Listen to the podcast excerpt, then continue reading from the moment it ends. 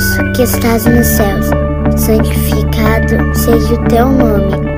Venha o teu reino, seja feita a tua vontade, assim na terra como no céu. O pão nosso de cada dia nos dá hoje e perdoa-nos as nossas dívidas, assim como também temos perdoado os nossos devedores. E não nos deixes entrar em tentação, mas livra-nos do mal, pois teus são o reino, o poder, a glória para sempre. Amém.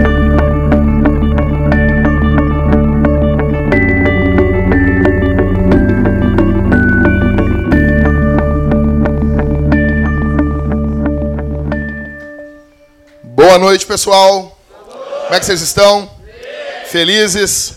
Coisa boa ver vocês cantando bem alto, bem forte para Jesus. Bom, pessoal, quem está visitando aqui, meu nome é Jackson e eu sou um dos pastores dessa igreja. Sou responsável pela parte da pregação e pela parte da visão da igreja. E tem sido uma alegria muito grande estar todos esses momentos com vocês aqui. Bom, pessoal, nós estamos numa série do Pai Nosso. Não sei se vocês já notaram. Nós estamos caminhando aí pela oração que Jesus ensinou nós fazermos. Bom, uma, alguma coisa, vinha vindo para cá e eu tive que voltar em casa correndo, aí eu cheguei agora atrasado aqui, e eu vinha correndo no carro, e, pessoal, não sei vocês, mas eu desde guri, desde piá, eu tinha muito carrinho de brinquedo, muito carrinho. E eu sou apaixonado por carro, desde criança. Então, quando eu tinha um ano, menos de um ano de idade, na minha, no meu quarto tinha um, um pôster do Senna com a Lotus preta. Não sei se vocês se lembram disso. Quem se lembra, o Ayrton Senna ele não pilotou sempre uma McLaren. Antes da McLaren ele pilotou uma Lotus. Então, tipo, meu pai era tão ficcionado por carro, ele é ainda, que, imagina, no quarto do filho dele eu tinha um berço, em vez de ter uns brinquedos assim, em cima do meu berço, assim, tinha um pôster de um carro. Então, eu cresci envolvido com o carro. Então, então era, tinha dois anos de idade, eu sabia o nome dos carros tudo, entendeu? E eu amo o carro. E depois aprendi a dirigir, fazer algumas coisas loucas no trânsito, né, Maico? É uma alegria muito grande, né? Bom, o Maico sabe de algumas coisas aí, mas... Né? Então, eu sempre tive muito carrinho, sempre gostei de carro, gostava de ler, meu, meu pai assinava quatro rodas, e eu amava ler a quatro rodas. É uma revista de carro, uma revista de homem, tá bom? A maioria dos homens gostam é, de carro. Daí eu, eu, primeiro comprei um carrinho, um carro bem antigo, e, e desde que eu comprei meu primeiro carro, uma, eu tenho uma alegria muito grande de, de, de dirigir, porque quando tu dirige, tu é o rei. Quem dirige é rei. Quem dirige manda. O cara está dirigindo, eu tenho um pensamento. O cara que dirige, ele é o DJ do carro. Primeira coisa. Nego tá não, eu tô dirigindo, não quero saber se é o teu carro. Não vem querer dizer que música que tem que tocar no carro. Se eu estou dirigindo ali, eu que decido as músicas. É não é, Maico? O motorista é o DJ. Ele é o DJ. Se, se ele quiser, todo mundo vai ouvir vaneira. Se ele quiser, vai todo mundo ouvir Tchê Garotos. É ele que manda. Conforme tiver o ânimo dele, ele pode botar a música que ele quiser. Então, uma coisa, quem estiver andando comigo de carro, não fica me pedindo música. Porque quem dirige, quando você estiver dirigindo o teu carro, eu não vou pedir música também. Porque eu vou te respeitar. Então, eu acho que quem dirige, é, ele tem um lance meio, meio de rei, né? Então, Outra coisa, ele determina, né, quem está dirigindo, ele determina uh, que música toca. Ele vai definir também por onde o carro vai. Você pode gritar, pega aqui, pega aqui, pega aqui. Não quero. quero eu, quero eu quero fazer outro trajeto. Ele é soberano dentro daquele carro, entendeu? Sabe, ele, ele reina dentro daquele carro, né? Então ele define a rota. Outra coisa que quem está dirigindo define é a velocidade. Pode botar placa. Mas quem define, né, Júnior? Né? É, Júnior? Né, Júnior? Né, Júnior? Né, Júnior? Ô, oh, Júnior, né? A benção dirigindo. então, quem define a velocidade é quem está dirigindo. Então, cara, eu gosto muito de carro, meu. Eu posso não parecer, eu não fico falando para vocês, mas assim, eu, eu, já fiz, eu já fiz, porque é feio para pastor fazer isso aí, porque parece que o cara amanhã depois vai pegar dinheiro da igreja e, e comprar um carrão. Não vou fazer isso, tá? Mas então, assim, cara, eu quero abrir para vocês. Eu já montei vários carros de madrugada, assim, tô na internet, assim, perdi o sono. Aí eu pegava e ficava, entrava no site de uma montadora e eu ficava montando meu carro dos sonhos. E eles te dão um preço só no final. Quem nunca fez? Qual dos homens nunca fez isso assim? Ah, vou montar aqui. Ah, só mais isso, só mais aquilo. E vai montando o carro, e vai montando, montando, tá? Então, pessoal, desde pequeno, fui envolvido com isso. A minha mãe, quando ela estudava, era, ela me ganhou com 17 anos, ela começou muito cedo, e meus, casaram cedo meus pais, e ela, meu pai levava ela e ele ia fazer as voltas de táxi. Meu pai era taxista, Marco, sabia? É, meu pai é taxista. E ele me levava, não tinha Uber na época, e ele me levava para cima e para baixo, e eu, eu, assim, no carro, ele ia fazer as corridas de táxi com, comigo no carro enquanto minha mãe estudava. Então, assim, cresci envolvido com carro. Então, eu gosto muito de carro, e há uns dias atrás, eu comprei um carro do Maico, e daí eu estou indo com o Polo ali, ah, eu gosto de carro com traseira também, eu acho bonito, assim. Aí o Marco vendeu o polo ali, tipo, dá até para nós botar uns corpos no porta-mala. E daí, cabe, se um dia precisar, chama o pastor que a gente resolve. Cabe até quatro, o Marco já sabe. Aí eu cheguei para abastecer o carro e eu estou fazendo missões num posto de gasolina.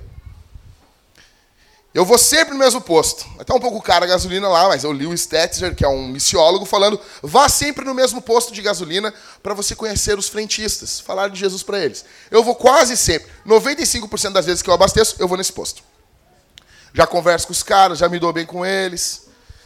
E para alguns eu já falei sobre Jesus, outros eu convidei para vir na igreja. Mas estou lançando a semente. Eu parei o carro, quando eu parei o carro, desci do carro, e aí, tchê, bota, bota aí uma, uma gasolina aditivada aí. E quando eu saí, sabe? Faz assim, o motorista chega, quanto, chefe? Aí, 50? 5. Brincadeira. Aí, que piada ruim. Aí eu disse, bota aí. Quando eu fui lá falar com o cara para lavar o carro, eu me dou tão bem com eles que o dono do posto disse, pode lavar o carro de graça aqui, não precisa pagar. Aí eu fui lá ver se tinha horário para lavar o carro lá. Quando eu voltei, tá o frentista com as mãos na cabeça, estilo Mateus. Assim. Quem já viu Mateus? Mateus no Apocalipse zumbi. Com as duas mãos assim. Aí eu olhei, tava o tava o, a mangueira no chão assim, de abastecer da gasolina. E eu, o que, que foi, cara? Vazou gasolina. Quando ele disse vazou gasolina, eu imaginei que tinha. Ele foi abastecer, foi tirar, já aconteceu várias vezes, e mancha ali, vaza um pouco de gasolina ali, e eu, não, tranquilo, cara. Pega um pano lá e a gente limpa. E ele disse: Não, vazou gasolina dentro do teu carro. Daí eu. Foi me dando um negócio assim. E eu. E eu fui me dando um negócio. Aí eu disse: Como assim? Aí eu cheguei dois metros do carro. Um fedor. Um fedor de gasolina. Eu digo: Se eu fosse rico, eu já botava um fósforo ali. Não quero mais aqui. Te dá um desgosto da coisa, sabe? Te desgosta. E eu olhei assim, não acredito. Quando eu olhei dentro do carro, estava tudo lavado de gasolina dentro do carro. Eu disse, o, o Halisson e o Jorge não vão poder mais andar aqui.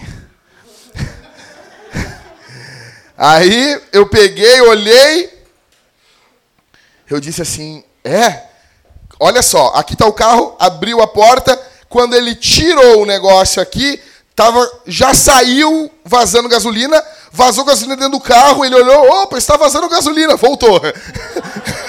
e botou e fechou. Então tu imagina, cara, aquilo foi assim, rapidinho, mas imagina aquele tarugão grosso assim, o que não passa de gasolina ali, velho. Meu, e na hora eu olhei para eles assim, cara. Eu disse, e na hora eu comecei a orar, disse, Deus, por que comigo isso aí, Deus? Porque com tanta gente, esse pessoal não gosta de carro, Deus. Desde pequeno o senhor faz uns negócios desses com a gente. Desde pequeno, foi meu brincando com carrinho, Hot Wheels, Hot Wheels, Hot Wheels. Aí vai lá, compra o carrinho, vai fazer as coisas. Eu gosto de carro, por que o senhor faz isso comigo? Na hora, sim, senhor, eu quero matar ele, senhor. Deixa eu matar só um, senhor, só um. Só um, senhor, só um. E o cara tava apavorado. E eu tava na minha cabeça, eu já tinha ido no gerente, porque eu me dou com o gerente. Já tinha ido no gerente, já tinha feito escambau, já tinha ter demitido o cara. E eu, tá, seu verme. Aí, num dado momento, eu dizendo, por que eu, Deus? Por que comigo? Com tanta gente, isso aqui não é nada. E eu estava muito, muito, muito frustrado. Você pode dizer, ah, que bobo, que ridículo. É ridículo mesmo, mas eu estou confessando. Todo mundo tem uma coisa, né? E eu estou confessando. E aí, aí tinha um, minha alma estava cheia de trevas, assim, de, de nuvens escuras. Aí tinha um, um faixinho de luz, a, a luz do Espírito Santo puff, brilhou lá dentro. Aí eu ouvi lá no fundinho Deus dizendo: tem que ser mais parecido com Jesus, Jackson. eu não estou reinando na tua vida. Isso aqui não é reino. Daí eu olhei, aí eu esqueci um pouquinho o carro e olhei para o cara e o cara estava desesperado. Cara veio do interior do estado, devia estar trabalhando aqui como frentista, dificuldade. Aí eu tô assim engasgado com muita raiva, eu olhei para ele, como dizem os neopentecostais, aí eu liberei a palavra. Aí eu olhei para ele e disse assim: "Cara, falei pela fé. Tu vale mais do que esse pedaço de lata aqui." Obrigado. Ah, o cara só precisava disso. O cara só chorar, assim, alegre. E eu. Eu falei que eu já me senti bem. Ah, é bom esse negócio, cara. É bom esse negócio aqui. Eu falei de novo. Não, cara, tu vale mais. Tu é uma benção. Obrigado, cara. Esquece isso aqui, cara. Faz o que tu puder. Eles ficaram quase duas horas no carro, arrumando, limpando, esfregando, botando produto. E tava um cheiro do inferno. Ficou um cheiro do inferno. Ficou o satanás dentro do meu carro duas semanas. Ficou, ficou. Eu entrava no carro assim, o diabo me cumprimentava. Oi, Jackson. Tudo bom? Foi terrível, cara. E eu me lembrava, toda vez eu ia tentar, o diabo falava no meu ouvido assim: vai lá, vai lá, reclama que dá tempo. E eu. A questão é que eu vi ali naquele momento, na minha vida, que eu preciso que Jesus reine na minha vida. Sabe? Que eu preciso que no, nas coisas que envolvem carro, nas coisas que envolvem dinheiro, nas coisas que envolvem o meu nome, nas coisas que envolvem as coisas que me importam. Eu preciso que Jesus reine na minha vida. E isso, eu não sei vocês, mas foi algo, uma vitória para mim. E eu fiquei muito feliz de não ter socado ele, de não ter, não sei, eu imaginei tanta coisa. E ele tá feliz lá. Eu chego lá ele sorri para mim. E justo no posto que eu ia falar, que eu falava de Jesus. Justo no posto que eu prego o evangelho. Já acontece isso justo lá. E parece que Deus pegou esse testemunho e ergueu lá, porque agora eu chego lá, as, eles me tratam melhor ainda. Eles param para me ouvir. Agora eu estou tendo tipo uma igrejinha no posto. Eu pedi assim, Jesus, Jesus precisa reinar na minha vida. Eu preciso que Jesus reine em mim reine na minha vida.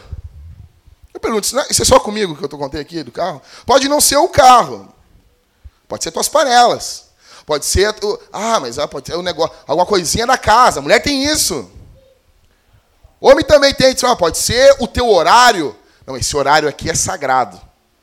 Não tem isso aí? O que é que Jesus não reina na tua vida? Então, será que é só comigo que acontece isso? Sabe? O que, já aconteceu isso com vocês?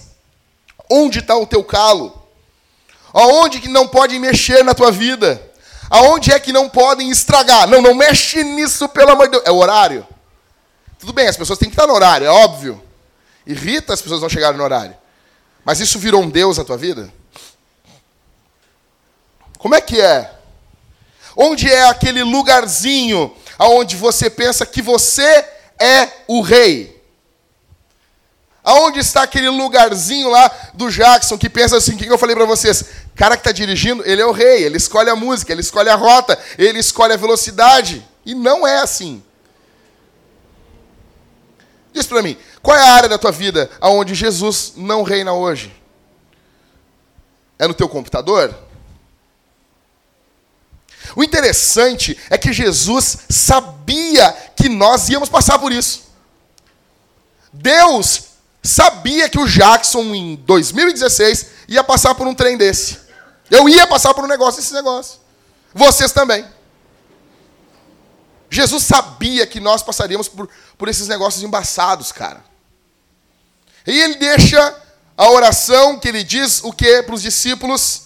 Vamos lá. Quando vocês orarem, orem o quê? Oh, meu Deus do céu, meu Deus do céu, meu Deus, meu Deus.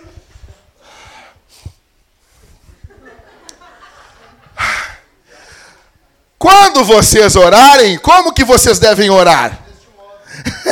Deste modo. Vamos lá. Um, dois, três e.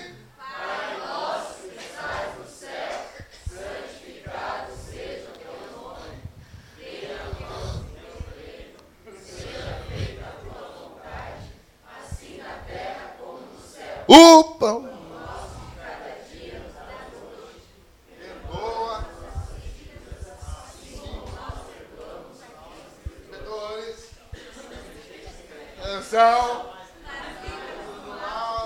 Amém. Amém. É que eu estou empolgado com The Walking Dead. Hoje eu já vim aqui. Uh! A questão é a seguinte, pessoal. Uh, tem até uma questão dessa oração do Pai Nosso que fala, né? Livra-nos do mal, amém. Eu tenho um amigo meu que ele tinha um medo do mal, amém terrível. Ele dizia assim: Quem é esse cara que meu pai todos os dias pede para Deus livrar ele? Esse cara deve ser muito perigoso. O mal, amém. Bom, então, Jesus sabia, Jesus sabia que nós precisaríamos que Deus reinasse nossa vida. Então ele ensina a gente a orar. A primeira petição, nós falamos semana passada. Qual é a primeira petição? Santificado seja o? Santificado seja o? Esse é o primeiro pedido, a primeira petição. A segunda petição é: venha o teu. Isso. A segunda petição é: venha o teu reino. Jesus sabia que nós teríamos problemas com isso. Então hoje eu vou falar para vocês sobre a segunda petição, deixando claro para vocês que existe uma pequena discussãozinha sobre quantas petições são no Pai Nosso. Então isso não é grande coisa, mas assim para deixar claro, eu sou do time que acredita que são seis petições. Tem um time que acredita que são sete. Então as três primeiras petições nós vamos trabalhar com seis petições. As três primeiras envolvem a glória de Deus, envolvem quem Deus é. Então, as três primeiras petições quais são? Santificado seja o teu, venha o teu, e seja feita a tua vontade, assim na terra como no céu. Esses são os três pedidos, ok? São os três pedidos que envolvem Deus. Então, Jesus ensina a gente a orar, começando em Deus. Os outros três pedidos envolvem nós. Quais são os outros? O pão nosso, dá-nos hoje. Primeiro pedido. Quanto a nós, né? no caso, o quarto pedido. Quinto pedido, assim como nós perdoamos os nossos devedores. E o sexto pedido? Mas livra-nos do mal. A, a, a controvérsia está aqui. O pessoal diz que aqui é dois pedidos. E não nos deixe cair em tentação, mas livra-nos do mal. Amém. Mas não, nós acreditamos aqui que é um pedido só, ok? Mas isso não é problema também, não vamos ter crise com ninguém quanto a isso. Então, a primeira coisa que a gente vê aqui, não é a primeira coisa que eu quero pregar para vocês, mas é assim, abrindo, descompactando isso aqui, é que não importa a condição que a gente está. Não importa. Nós devemos sempre nos focar em Deus. Então, assim, começou a orar, meu velho. Meu nego, meu rei, começou a orar aqui essa noite. Tu pode estar esgualepado, tu pode estar ferrado de grana, de tudo. A primeira coisa, o foco não é você na tua oração. O foco é Deus.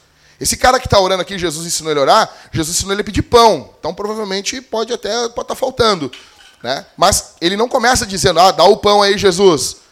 Consegue uma padaria para nós aí, ô Belém, casa do pão, né? Piada ruim, mas esquece. Então, assim, Jesus ensinou ele a orar o quê? Santificado seja o teu nome. Primeira coisa é Deus.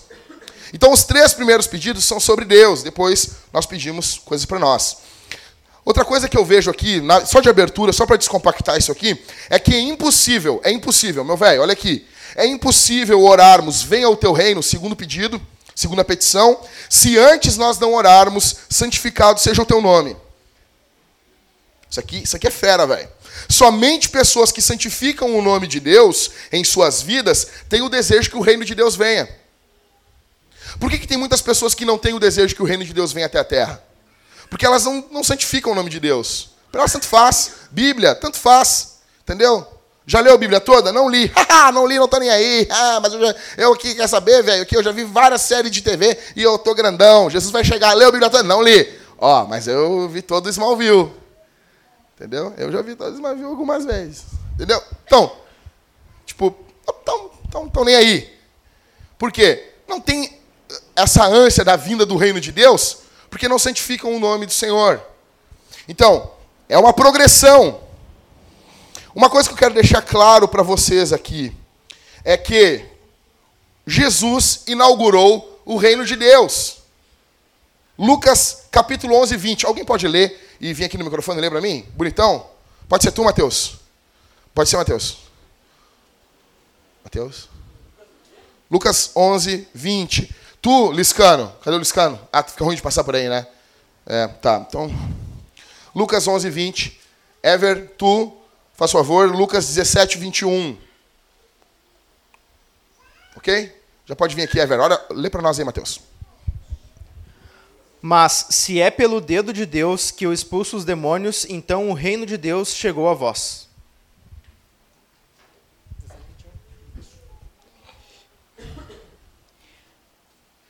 Nem dirão está aqui ou está ali, pois o reino de Deus está entre vós. Então, a primeira coisa é que Jesus inaugura o reino de Deus. Jesus chega metendo o pé na porta, expulsando o demônio, mandando correr os capeta, e ele está dizendo que isso é um sinal que o reino de Deus chegou. Essa coisa de expulsão de demônios não tem no Antigo Testamento. Olha aqui para mim. Não tem. Quando vocês vê as guerras do Antigo Testamento e fizeram guerra contra Israel, barará, aquilo não é somente guerras físicas, aquilo são guerras espirituais. Você não vê, ah, não, Jackson, mas tem Davi. Davi não expulsou o demônio de Saul. Para com isso. Davi tocava a harpa, o demônio dava uma banda ali, o rei ficava tranquilo, mas depois voltava. Não tinha vitória contra, os, contra o inferno, não tinha vitória contra os demônios. Isso a gente vê Jesus inaugurando esse ministério. Jesus começa isso. Quem começou a expulsão de demônios não foi a Universal, meu velho, foi Jesus. Foi Jesus. Os da Universal são até meio fajuto. Entendeu? Eu conheci um cara que ele pegava e ganhava uma grana na Universal. Eles botavam ele de endemoniado. Ele era feio pra caramba. Ele tinha uma cara de demônio mesmo. E ele ganhava um dinheiro da Universal. Bom, então assim, Jesus inaugurou o reino de Deus. A segunda coisa é que o reino de Deus está no nosso meio. O Ever leu aqui que o reino de Deus está entre nós. Jesus diz que o reino de Deus está dentro de nós. Mas só que daí Jesus manda que a gente peça para o reino vir. Não tem, uma, tem algo estranho aqui? Jesus traz o reino. Jesus depois diz que o reino está no meio da igreja. Mas daí Jesus manda a gente pedir para o reino vir. A grande questão, Lutero vai trabalhar muito bem com isso, que é uma tensão do já e do ainda não. Que é o reino de Deus já está com a gente. O reino de Deus já está com a gente. O reino de Deus já foi inaugurado. Porém, o reino de Deus não está com a gente. O reino de Deus ainda não está inaugurado. Como assim, cara? A grande questão é que o reino de Deus já veio, mas não na sua plenitude. O reino de Deus veio, foi inaugurado com Jesus, mas ainda não avançou como deve e como vai, de fato, avançar. E isso tem que ficar claro na tua e na minha cabeça. Vai vir ainda uma plenitude. Por isso que nós oramos para que o reino de Deus venha. Você não viu ainda do que Deus é capaz. Você ainda não viu, meu velho. A história da redenção não acabou na cruz. Ela ainda está se desenrolando. Ainda tem muita coisa para acontecer. E eu não estou falando em novas revelações. Pelo contrário, estou falando em cumprimento da Escritura. Tem muita e muita coisa para acontecer ainda. Então, deixando claro, para você anotar aí, o que, que nós estamos orando quando a gente diz venha o teu reino? O que, que a gente está orando com isso? O que estamos dizendo quando pedimos venha o teu reino, que nós cantamos aqui? O que, que a gente está pedindo? Então, em primeiro lugar, nós estamos pedindo que Deus reine sobre o mundo. Que Deus reine sobre o mundo. Todos os que oram e vivem para santificar e glorificar o nome de Deus acabam notando que existe uma oposição a esse estilo de vida no mundo. Satanás se opõe contra isso, por isso clamamos: venha o teu reino. Primeira coisa que você tem que notar: o diabo, a antiga serpente, faz oposição no mundo contra o reino de Deus. Isso todas as confissões reformadas que você lê vai ter essa primeira cláusula. Eu achei fantástico isso. Existe uma oposição. Sim, reformado falando sobre o diabo. Os antigos falavam, os novos quase não falam. Está lá na confissão. Satanás faz oposição ao avanço do reino de Deus. E nós estamos orando para que essa oposição seja quebrada. Nós estamos orando para que o reino de Deus avance. Nós, você precisa lembrar disso. A culpa da criminalidade no mundo envolve a pecaminosidade humana, óbvio. Mas nós devemos lembrar que não é o Marquesan que vai dar uh, jeito em Porto Alegre. Que não é o Melo que vai dar jeito em Porto Alegre. Não são essa gente. Não é. Cara, podem prender todos os bandidos da Lava Jato. Se Jesus não mudar o íntimo do ser humano, a imoralidade, a trapaça continuar, continuará existindo. Nós podemos ter mais da metade da população crente, e nós não teremos o milênio naquele lugar. O próprio Texas tem mais de 50% no Everton, mais de 50% de pessoas crentes, filiados lá, ligados à Igreja Batista do Sul os talibã dos Estados Unidos. E aí, aquilo não tem nada a ver com um milênio, com um reino de Deus.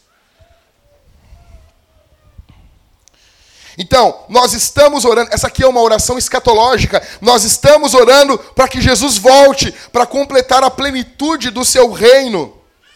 Presta atenção aqui comigo, meu bruxo. Mateus foi escrito, isso aqui está no Evangelho de Mateus, presta atenção aqui.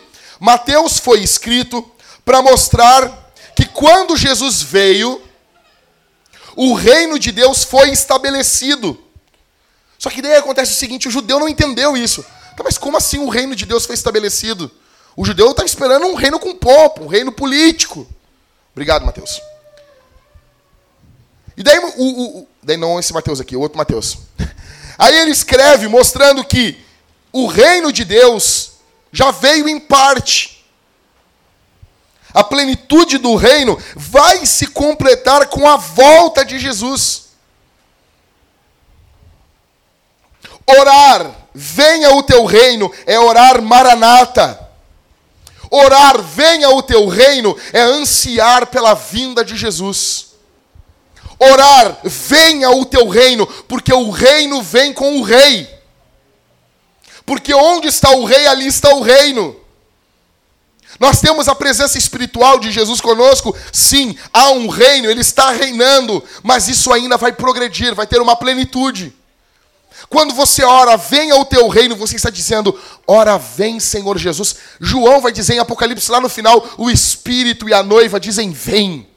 A noiva ora, a igreja ora para que Jesus venha. A igreja tem um anseio dentro dela para que Jesus retorne. Nós podemos avançar em missões, nós podemos pregar o evangelho, nós podemos fazer muitas coisas, mas nada vai substituir a volta do nosso amado. Nada vai substituir a volta de Jesus. Eu pergunto para você que está aqui sentado me ouvindo essa noite: você tem um anseio pela volta de Jesus?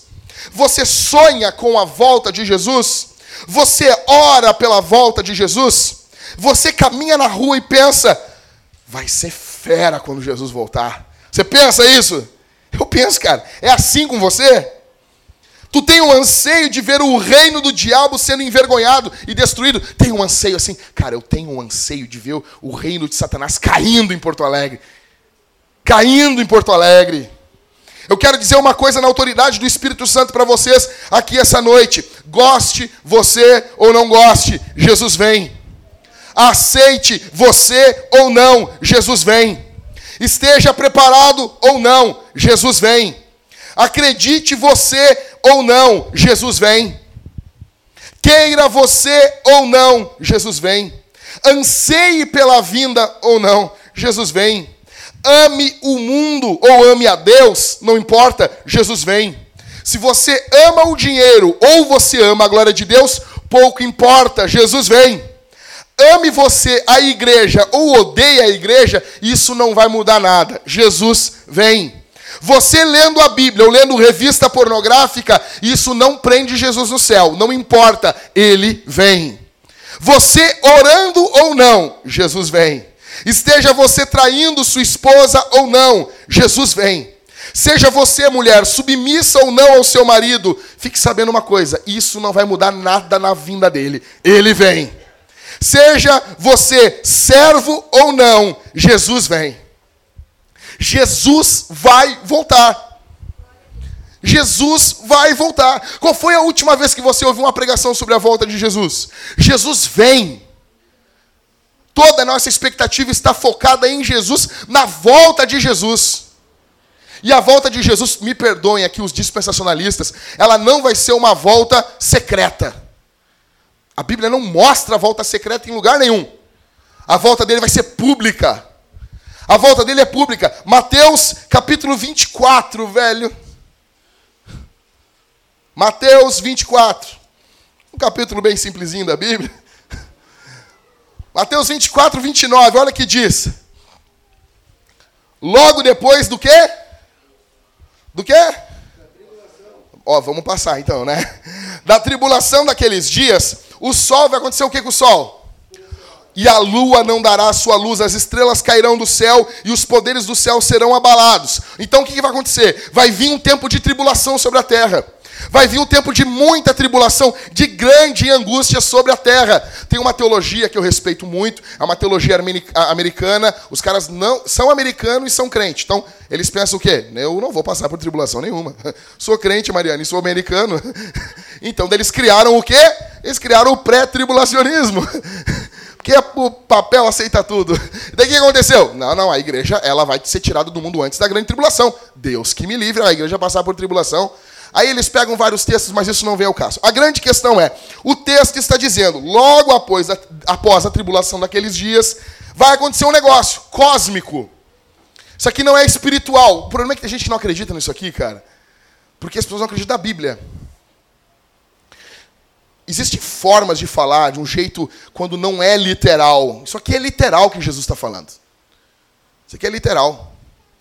Se você tem dificuldade de acreditar que literalmente o sol vai escurecer. Não é um eclipsezinho, meu velho. O sol vai escurecer. A lua não vai dar sua luz. As estrelas vão cair. Meu velho, vai cair estrela na vai cair meteoro, meu velho. Vai cair pedra na cabeça dos pecadores. Alguns textos bíblicos lá de Malaquias vai dizer, vai falar até o nome da pedra, e isso equivale a pedras de 40 a 60 quilos. Vai chover meteoros. A escritura, cara, vamos lá. Não dá, tem que lidar com esses textos. Vão cair do céu, os poderes do céu serão abalados. Vai ser tenso. Esse dia vai ser louco. Imagina, eu, eu, sério, sabe o que eu me imagino isso aqui, cara? Ô Christopher, eu imagino assim, na esquina democrática, assim, uns buracos abrindo. Cara, eu imagino bem louco com eu pregando com, com um megafone. Ah, seus pecadores, ele tá vindo! Pregando bem louco pros caras, assim, o último crepúsculo subindo, um troço bem louco, assim, sabe? Trevas, chovendo pedra. É Jesus, Jesus! Então vem a grande tribulação sobre a terra. Logo após isso, isso aqui pode durar uma hora, duas horas, mas vai acontecer. Isso vai preceder a vinda de Jesus. A vinda de Jesus vai ser precedida por esses sinais. Ah, então quer dizer que nós não podemos esperar Jesus para qualquer momento. Não, meu velho. Tu pode estar dormindo e dar duas horas, tu não vê nada disso aqui, Jesus voltou. Versículo 30. Então, aparecerá no céu o sinal do Filho do Homem e todas as nações da terra vão fazer o quê? Vão festejar? O que, elas vão fazer? Porque elas odeiam Jesus. Porque elas não querem que o reino de Deus venha. Elas odeiam Jesus. Então todas as ações da terra se lamentarão e verão o filho do homem vindo com poder e grande glória sobre as nuvens do céu. Velho, isso vai ser demais. Jesus vindo com poder e grande glória. Versículo 31. E ele enviará os seus anjos com um alto som de trombeta, os quais reunirão seus escolhidos desde os quatro cantos, dos quatro ventos, de uma outra extremidade do céu. Jesus voltando, o reino de Deus vindo, esse mundo tomado de pecado, Jesus com glória, com majestade, com trombeta, com tudo, velho. E Jesus chegando, e aonde ele vai chegando, a vida vai chegando aonde ele está chegando numa, numa localidade, a glória de Jesus chegando. E ali tinha uma igrejinha bem pequenininha, que era perseguida por muçulmanos, e a glória de Jesus vai enchendo aqueles crentes. E diz a Escritura que nós seremos nós encontraremos com o Senhor nos ares, nós ganharemos corpos glorificados. Aqueles irmãos que estavam quase cedendo frente ao islamismo, frente ao martírio, eles vão ganhar um corpo glorificado, um corpo que não está mais sujeito à morte, um corpo que não está mais sujeito às maldades desse mundo. Jesus voltando à glória de Deus. Imagina aqui em Porto Alegre, essa cidade que parece, como disse o Marquesan, Gotham. Essa cidade só não temos o Batman, ou seja, estamos ralados. E a glória de Deus vindo sobre nós. E nós somos um povinho bem pequenininho aqui em Porto Alegre. As outras igrejinhas aqui em Porto Alegre. E Jesus voltando. E isso curando as nossas chagas, mudando a nossa sorte, transformando a nossa senda, mudando todo o curso da nossa vida. O nosso corpo sendo transformado. Ele vindo e o reino de Deus vindo sobre o mundo. Velho, vai ser demais. Jesus vai vir. Jesus vai vir. O problema, meu velho, é que a gente não ouve mais pregação sobre a volta de Jesus, porque no fundo, no fundo, as pessoas não creem mais que Jesus vai voltar. As pessoas não acreditam mais que Jesus vai voltar. Então elas precisam de missão integral, elas precisam de um monte de babaquice, elas precisam de socialismo, porque elas não acreditam que o reino de Deus vai vir. Jesus vai vir, velho. Você tem que entender isso, botar isso na tua cabeça. A primeira coisa que estamos orando então é o quê? Que o reino de Deus venha. Que Jesus volte. E Jesus vai voltar. E Jesus vai voltar. E vai começar o seu reino na terra. Essa é a primeira coisa que nós estamos orando.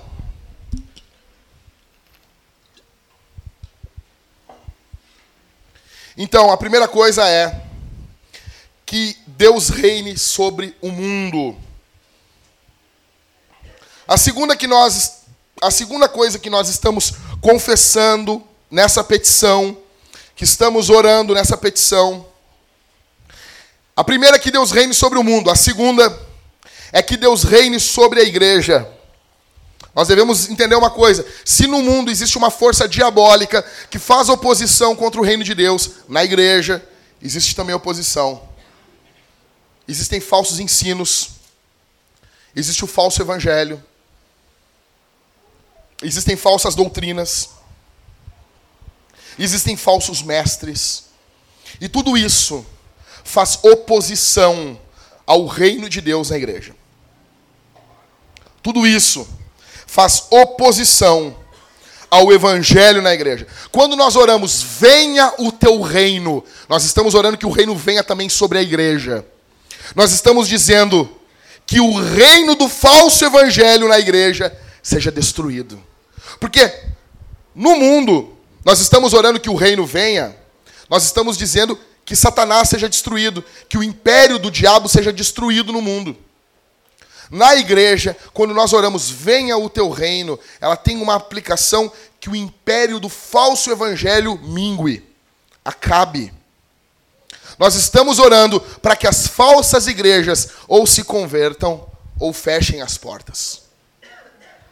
Nós estamos clamando para que o falso evangelho seja destruído, para que os falsos pastores abandonem a mentira nós estamos orando para que os impérios humanos que usam o nome da Santa Igreja sejam destruídos. Nós estamos orando contra o Templo de Salomão. Nós estamos orando contra R.R. Soares. Nós estamos orando contra Valdemiro Santiago do Inferno. Nós estamos orando para que esses homens minguem nós estamos orando para que esse avanço não vá adiante. Nós estamos orando para que o reino de Deus avance sobre a igreja. E para que o reino de Deus avance, nós estamos orando ao mesmo tempo, é uma coisa só, para que o falso evangelho não avance e não faça o estrago que está fazendo em muitas igrejas no mundo. Aonde o que importa é grana. Aonde o que importa é dinheiro.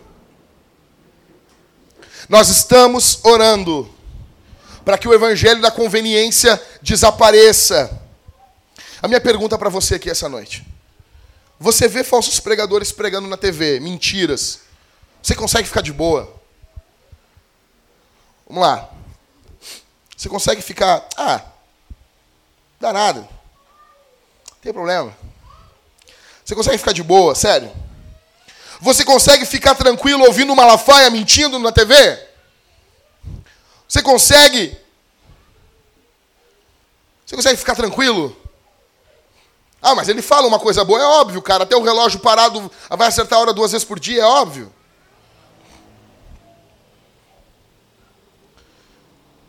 Como que o evangelho vai avançar? Como que o nome de Deus vai ser glorificado? Como alguém aqui está dizendo assim, não, mas não tem problema. Claro que não tem problema, tu não estuda a Bíblia. Aí não dói em ti. Tu não estuda as doutrinas bíblicas. Você não ama a teologia, você não ama a escritura, você não ama Jesus. Aí é de boa. Aí é tranquilo. Ah, é tranquilo. Aí é barbada. Se você que está aqui essa noite acha que teologia é coisa para pastor e não para você, o que, que é que te dá gana? Gana. Se pisar no teu calo só. Eu tenho vontade de quebrar minha televisão. Quando eu estou lá zapeando, aparece o, o, o, RR, pãozinho de queijo. Eu tenho vontade de. Você tem uma arma, um saco e dou um tiro na TV. Esse cara falando mentira. E o problema, gente, gente que está me ouvindo aqui, pelo amor de Deus. O problema não é que ele está falando mentira em nome dele. É que ele está falando mentira em nome de Deus. Ele está usando o nome de Deus para falar mentira. Esse é o problema. Esse é o problema. Pega a pregação desse cara e bota na boca do apóstolo Paulo. Você consegue imaginar? Sério, você consegue imaginar o apóstolo Paulo dizendo: Não, Deus tem uma vitória para você. Sério, velho, se Paulo pregasse um negócio desse, ele nunca teria morrido. Ele ia estar tá vivo até hoje, Jorge. Ele ia estar tá vivo. Você consegue imaginar alguém. Você consegue imaginar Jesus chegando em Jerusalém querendo matar ele se Jesus dissesse: Jerusalém, Jerusalém, eu tenho uma palavra de vitória para você. Não! É óbvio que não. Você mostra sua gana contra o falso evangelho estudando o evangelho verdadeiro? Porque não adianta só ter gana. Não adianta ter ódiozinho no coração. Não adianta ter o coraçãozinho cheio de ódiozinho contra o falso evangelho se você não estuda o verdadeiro, se você não ama o verdadeiro. Você mostra o seu ódio pela mentira se apegando à verdade. Você mostra. Você mostra o seu ódio pela mentira amando a verdade. Você mostra o seu nojo do falso ensino amando o verdadeiro ensino. Entenda, nós estamos orando para que o reino, o evangelho avance com o reino. Antes que o reino de forma completa venha. Nós estamos dizendo: venha o teu reino, Senhor. Olha aqui, que o reino de Deus avance no mundo e o reino de Deus avança quando nós pregamos o evangelho. Não de forma plena como vai ser com a vinda de Jesus, mas o reino de Deus vai avançando no mundo. Aquele que ora, vem o teu reino e não prega o evangelho, ele é um hipócrita. Então não adianta cantar aqui, meu velho, porque Billy Graham mesmo dizia que cristãos não mentem, cristãos cantam. Né? Venha o teu reino Aí chega e não, não fala do evangelho para ninguém. E isso é para todo mundo. Eu quero principalmente dizer para as irmãs aqui, porque a gente bate muito nos homens aqui. Minha irmã, as irmãs aí, o pessoal que fica em casa, as irmãs. Para quem vocês pregam o evangelho? Para quem? Não, para todas as irmãs aqui. Que trabalham fora. Não, isso é para meu marido. Não, é pra, só para as irmãs agora. Esquece, isso não é para os homens hoje. Só para as mulheres. As mulheres, só para as mulheres hoje. Vocês pregam para quem, irmã? Fala de Jesus para quem?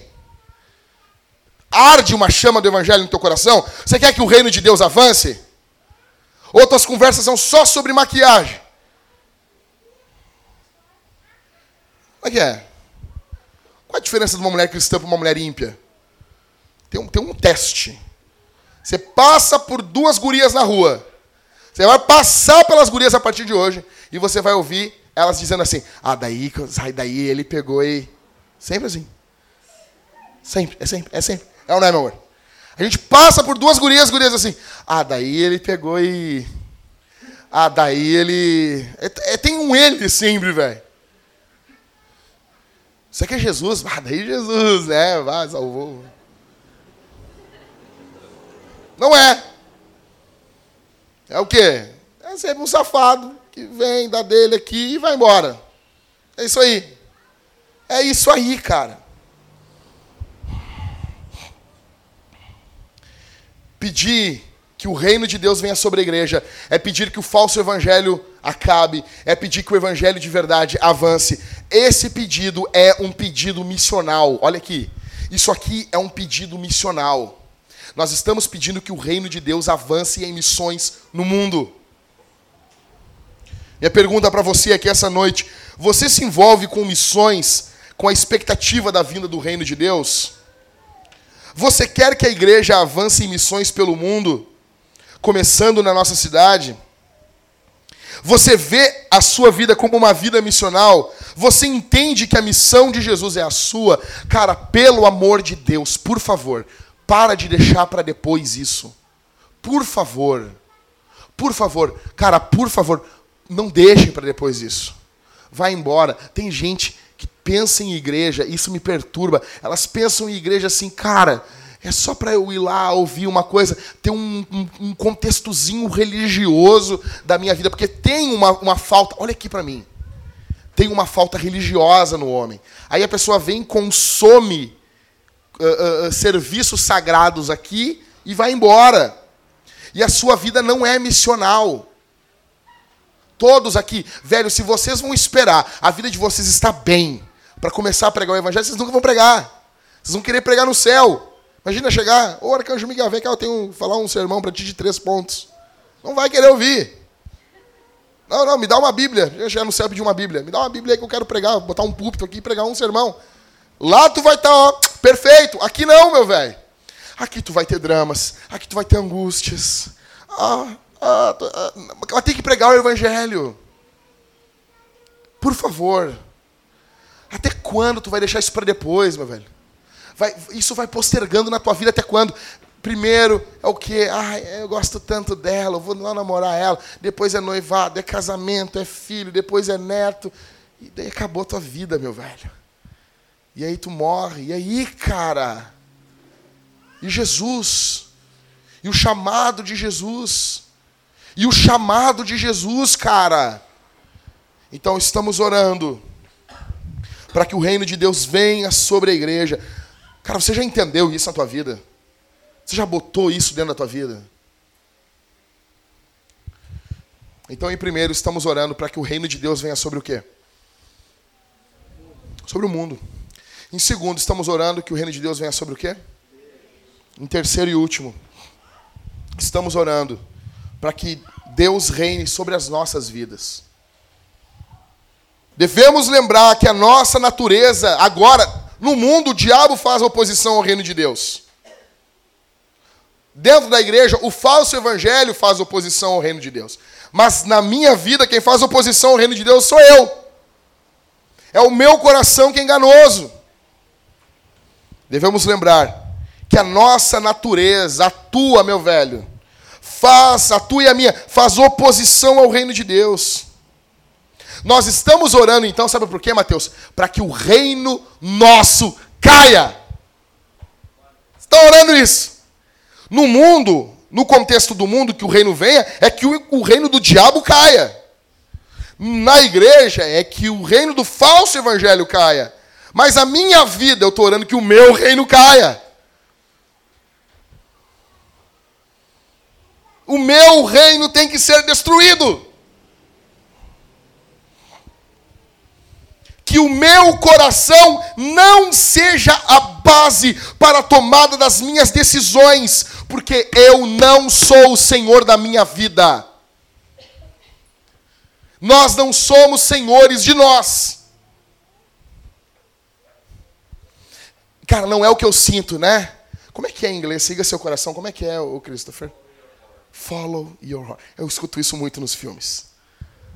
Siga Sabe? Daí normalmente entra um violino, uma música, um piano e siga seu coração. Aí o Hitler. Obrigado, eu segui. Aí os islâmicos, obrigado. Imagina? Né? Siga o seu coração. Então eu pergunto para todos vocês e vocês dobrem atenção aqui essa noite: de que que adianta Jesus reinar no mundo? Uh! De que que adianta Jesus reinar na igreja e Jesus não reinar em você? De que que adianta Jesus reinar sobre o cosmos se ele não reina no teu computador? De que, que adianta Jesus reinar na nossa igreja se ele não reina no teu casamento? De que, que adianta Jesus reinar no culto se ele não reina na hora que você faz o culto com a tua esposa? De que, que adianta? O que adianta a gente não? O culto tem que ser bíblico. O culto tem que ser um culto bíblico, um culto bíblico. E você só abre a Bíblia aqui no culto, meu velho. Está enganando quem, cara? Quem, cara? Olha só. Eu não acredito que gente que não lê a Bíblia vai para o céu. Não, sério. Sério, tem uma base aqui. Tu não lê a Bíblia, o cara tá indo para o inferno. Saiu. Tá indo para o inferno. Não, sério. E, daí nesse momento que eu estou falando isso, não, não, não é assim. É assim sim. É assim sim. Não, mas é que comigo é diferente. Não é diferente. Isso é o diabo no teu coração querendo enganar você. Todo esse impulso agora para lutar contra o que eu estou falando vem do inferno e da tua carne, não vem do Espírito Santo. Você acha que o Espírito Santo ia falar isso dentro do teu coração? Cala a boca, já que você não entende nada, esquece, nem precisa ler a Bíblia. Você acha que seria isso? Você acha que eu estou falando isso inspirado pelo Espírito ou pelo diabo, pela carne? Quer saber se você está indo para o céu? Quanto que você ama de Bíblia? Quanto que você ama da palavra? Quanto que você ama a Escritura? Eu não estou falando que cara que vai pegar vai assim, não. Cara, eu leio a Bíblia assim 300 vezes por ano. Não estou dizendo isso. Não estou dizendo que não vai ter dias que você não vai falhar. Isso acontece com todo mundo. Eu só estou falando que o teu estilo de vida é o estilo de alguém que ama a Bíblia. Você vai ler no mínimo, cara, três capítulozinhos por dia, 15 minutos, 10 minutos. Você vai pegar, vai se levantar e vai seguir para o teu trabalho, fazer a tua vida amando, servindo as coisas. Cara, não existe. Igreja não é playground. Igreja não é assim, reuniãozinha social. Ai, que legalzinho, nós somos legais. Nós estamos reunidos em torno de Jesus. O que faz nós estarmos reunidos é Jesus. Não é um grupinho de jovenzinhos, amiguinhos, legaizinhos. Vai para o inferno. De que, que adianta Jesus reinar no culto se não tem culto na tua casa? Solteiros que estão aqui, de que, que adianta se vocês vivem se escondendo atrás que não são casados? Velho, se os solteiros não leem a escritura, quando diz que você vai ler a escritura com a tua mulher, meu velho? Eu quero que você morra solteiro, cara. Se dia Deus me desse uma unção para pegar e amaldiçoar a tua vida e amaldiçoar o solteiro que não lê Bíblia, morre solteiro, desgraçado. Ah, mas. Foi solteiro pro resto da vida. Ah, mas é. Ah, que morra solteiro. Cara, se tu não lê escritura, se tu não tem tempo com Deus, se não, não tem Bíblia para você, como é que você vai pegar uma filha, uma filha de Deus, meu velho? Você vai pegar uma mulher e vai ensinar a Bíblia para ela, cara. Hein? Tem tempo para tudo.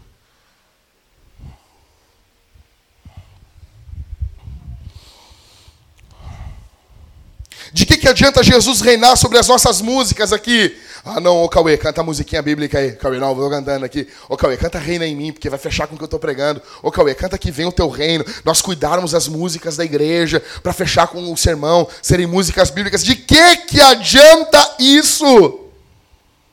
se no dia a dia a tua vida não é uma canção para Jesus, de que, que adianta?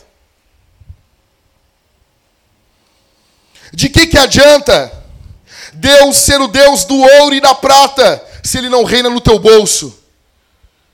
Se Ele não reina no teu dinheiro? Se você vê pessoas passando necessidades e você não estende a mão, se você sabe que tem gente dentro do nosso meio, pessoas, cara, na igreja primitiva não haviam necessitados. Como é que você pode comer carne sabendo que o teu irmão não tem nem ovo para comer?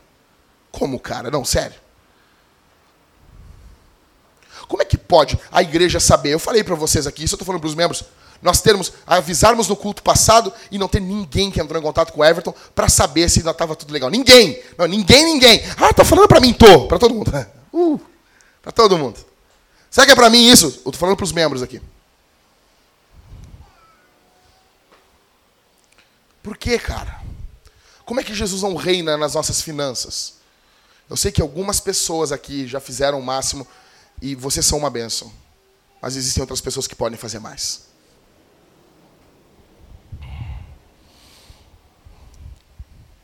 De que, que adianta se você vê a igreja de Jesus sendo assolada e você não move uma palha, apenas reclama? De que, que adianta? Pessoal, nós estamos pedindo aqui essa noite que o reino de Deus venha sobre as nossas vidas, que Jesus reine em nós. Estamos pedindo que o nosso reino caia, que o teu reino caia, que você, cara, não, mas é, comigo não é assim, já dá, sabe aquelas, eu tenho, meu velho, eu tenho no, ah, tenho nojo de mulher assim, cara. Até, mas teve, já, já, já, ó, já, que isso? Que isso? Comigo não é assim, mas eu não aceito, eu não aceito. Submissão não é. Eu conheci uma mulher de um pastor que fazia isso. Submissão não é bem assim. Então, ela começava sempre dizendo o que não era, mas nunca definiu o que era. Aí você usa esse, isso aí para ser um demônio em casa. Um demônio.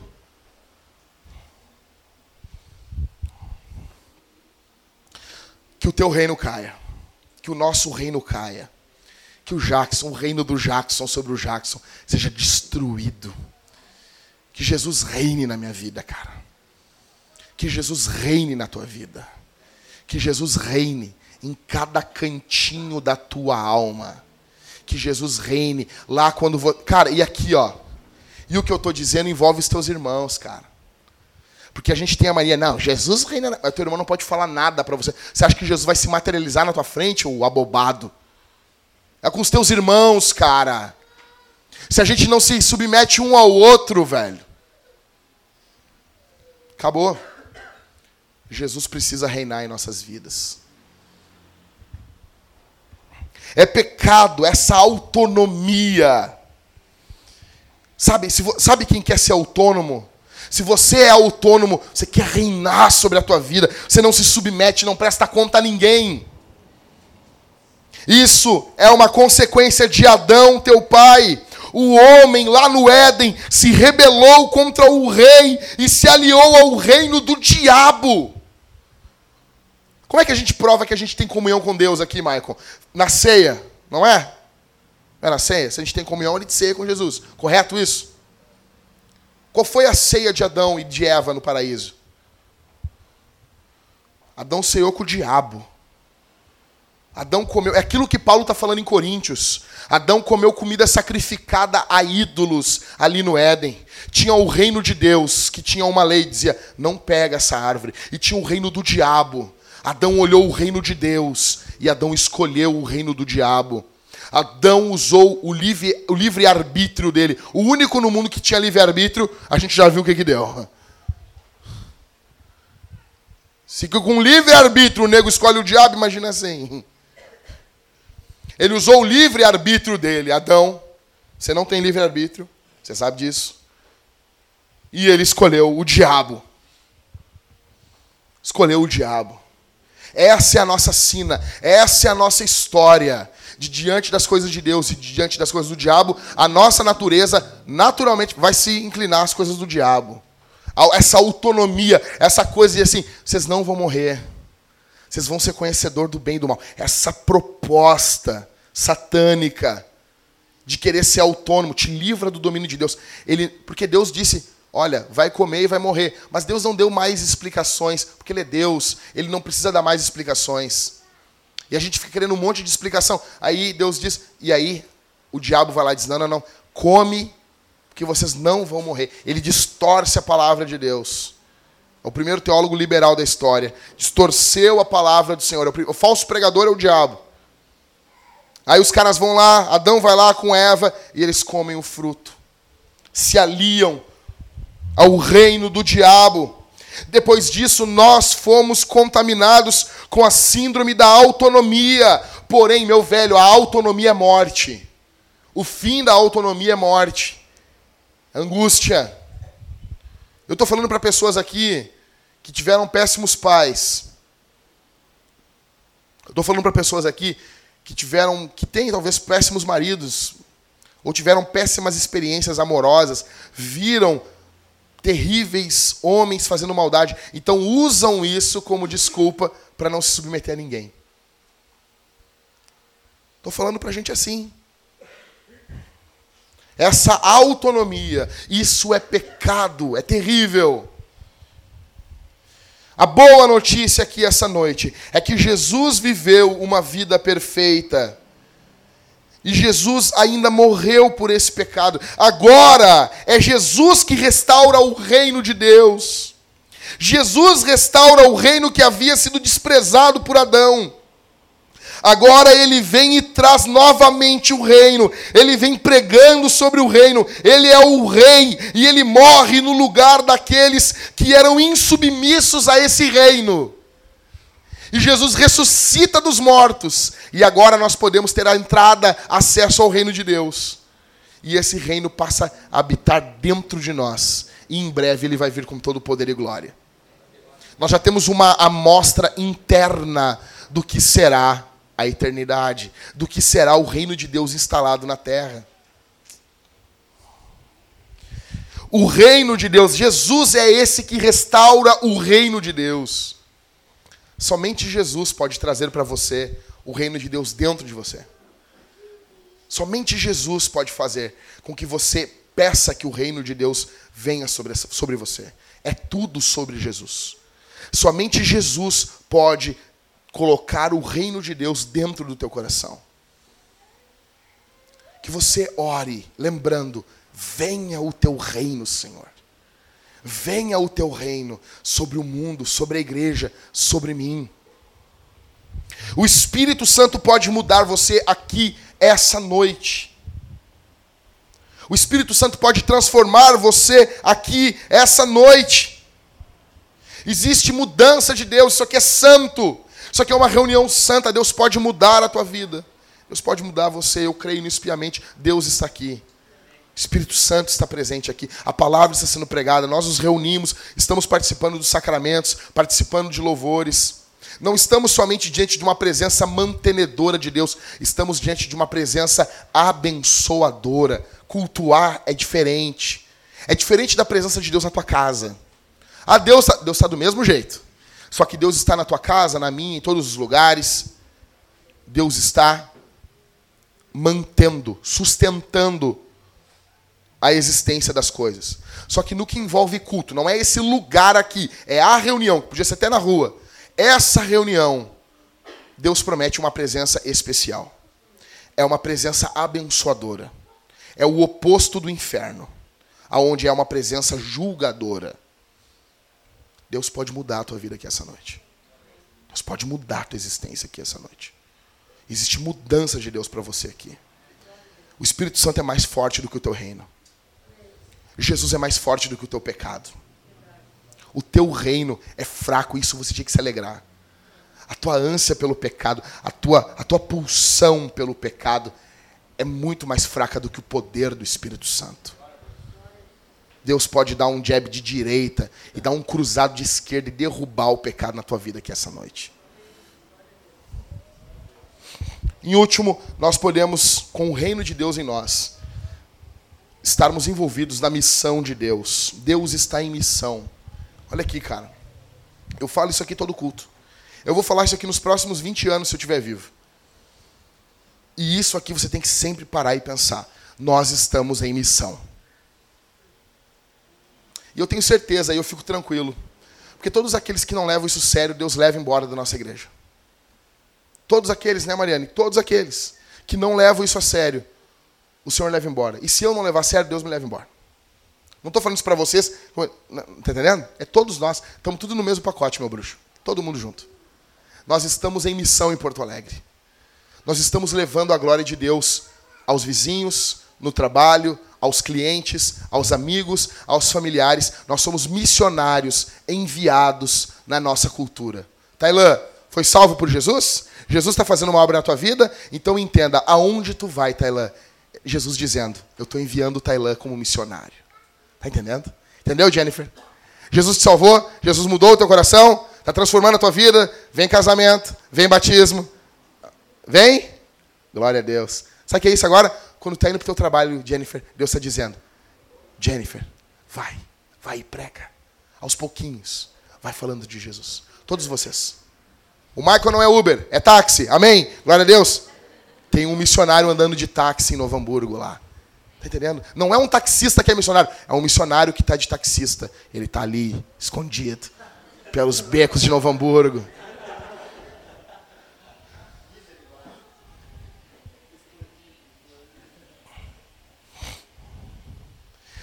Jesus é esse que restaura. Imagine você comigo aqui, Jesus voltando e instalando a plenitude do reino aqui em Porto Alegre, no mundo inteiro. Imagine isso sendo noticiado nas televisões, a volta de Jesus, Jesus reinando com corpo físico nesse mundo. Imagine a igreja avançando contra o falso evangelho, em missões, avivamentos locais acontecendo pelo progresso da palavra de Deus, e nós temos visto que Deus está fazendo algo. A teologia reformada, a bênção da teologia reformada está avançando. Ainda que alguns reformados que querem colocar ela, não, ela é nossa propriedade, ela fica dentro da nossa cerca, mas ela está avançando. Está avançando e cada vez mais pessoas estão consumindo material reformado, e isso é uma obra do Espírito Santo. O Espírito Santo está soprando. 500 anos depois da reforma, o Espírito Santo está fazendo algo no mundo. Deus está fazendo algo no mundo. Imagine agora a igreja sendo avivada, você ouvindo a pregação, se interessando, lendo bons livros e Deus fazendo uma obra na tua vida, fazendo uma obra na tua vida, você orando, tendo casamento sadio. Você não é perfeito, você é pecador, como eu, nós pecadores, mas Deus fazendo uma obra na nossa vida e a igreja crescendo com pessoas sadias, pregando o evangelho aqui, pregando o evangelho lá, e isso vai se alastrando. É um movimento. A igreja, a melhor definição, igreja é um movimento e isso vai se alastrando. E o reino de Deus vai se alastrando. Imagina isso. Imagina isso. Imagina que bacana isso. Que legal isso. O reino de Deus avançando. Imagine Jesus destruindo o reinado da sua vida e reinando de forma plena no teu ser. Não há motivos para que essa noite nós não orarmos, venha o teu reino. Não há motivos. Eu vou chamar o Cauê aqui, pegar o violão, e nós vamos cantar com ele essa canção. Mais uma vez, vamos ficar de pé, povo lindo.